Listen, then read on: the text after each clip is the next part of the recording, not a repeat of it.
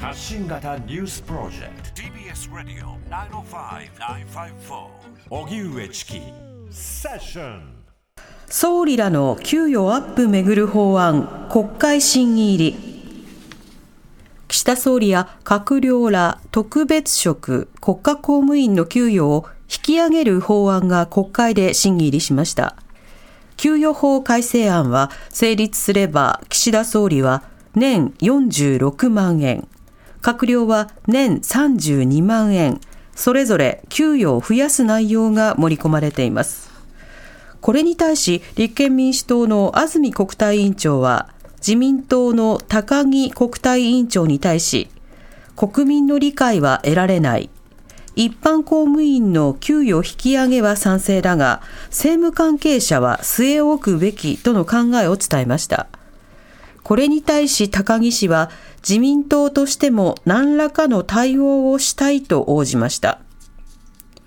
一方、自民党と立憲民主党の国会対策委員長が会談し、旧統一協会の財産保全について与野党が法案を提出し、今の国会で審議する方針で合意しました。教団は昨日記者会見で、被害者救済のため最大100億円を国に預ける考えを示しています。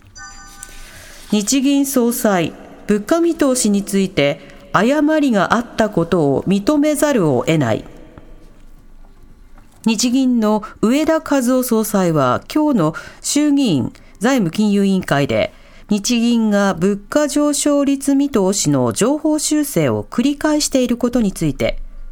見通しに誤りがあったことは認めざるを得ないと述べました。これは立憲民主党の品武議員が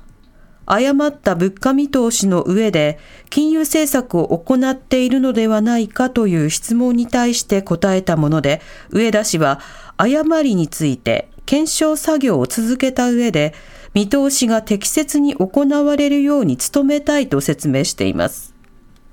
また、同じ委員会で、鈴木財務大臣は、品武議員の質問に対して、岸田総理が国民に還元するとしている過去の税収が増えた分について、政策的経緯や国債の償還にすでに充てられてきたとして、すでに使用済みで残っていないことを明らかにしています。イスラエル軍ガザ中心部へ市街戦が本格化か。イスラエルのガラント国防相は地上部隊がパレスチナ自治区ガザの最大都市ガザ市の中心部に入ったと明らかにしました。ネタニヤフ首相もテレビ演説でガザ市を包囲し、その内部で軍事作戦を展開していると表明。これに先立ち、イスラエル軍はガザ地区北部の住民に南部への退避を改めて促しました。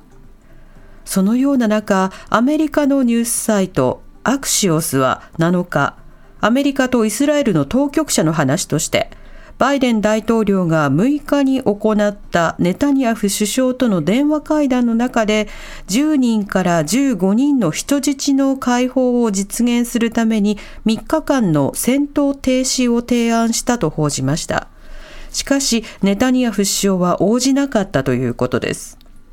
7日のガザ当局の集計では、ガザでの戦闘の死者は1万328人、イスラエル側は1400人以上となっています。G7 ガザの戦闘人道的休止を指示東京都内で開かれていた G7 主要7カ国の外相会合は8日2日間の協議を終えて閉幕一連の成果をまとめた共同声明を発表しました。議長の上川外務大臣が記者会見で明らかにしたところによりますと、イスラエル軍によるパレスチナ自治区ガザでの戦闘の人道的休止を支持することで一致したということです。共同声明では、ロシアの侵攻を受けるウクライナへの支援継続を強調。中国が活動を活発化させる東シナ海、南シナ海の情勢については深刻な懸念を共有すると同時に対話の重要性を改めて表明するものとみられます。カンボジア拠点の特殊詐欺グループ日本に移送へカンボジアの首都プノンペンを拠点に特殊詐欺をしていたとみられる日本人25人が現地当局に拘束された事件で、日本に移送され、警察は飛行機内で逮捕する方針です。この25人は、今年8月頃、プノンペンのアパートから北海道に住む70代の女性に嘘の電話をかけ、50万円相当を騙し取るなどした疑いが持たれています。警察はこのグループによる詐欺の被害額は少なくとも数億円に上ると見ていて、組織の実態解明を進めることにしています。一方、グループのメンバーとみられる日本人3人が逃走していて、隣国のタイに入国したという情報があることから、タイ当局が行方を追っています。えー、人気ゲームゼルダの伝説、実写映画化へ。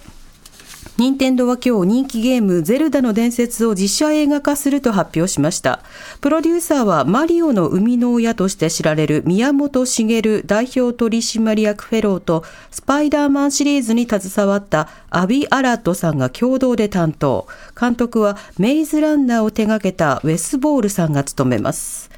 映画制作費は任天堂が50%以上出資し、ソニーピクチャーズエンターテインメントが全世界配信と共同出資を担います。公開時期などは公表していません。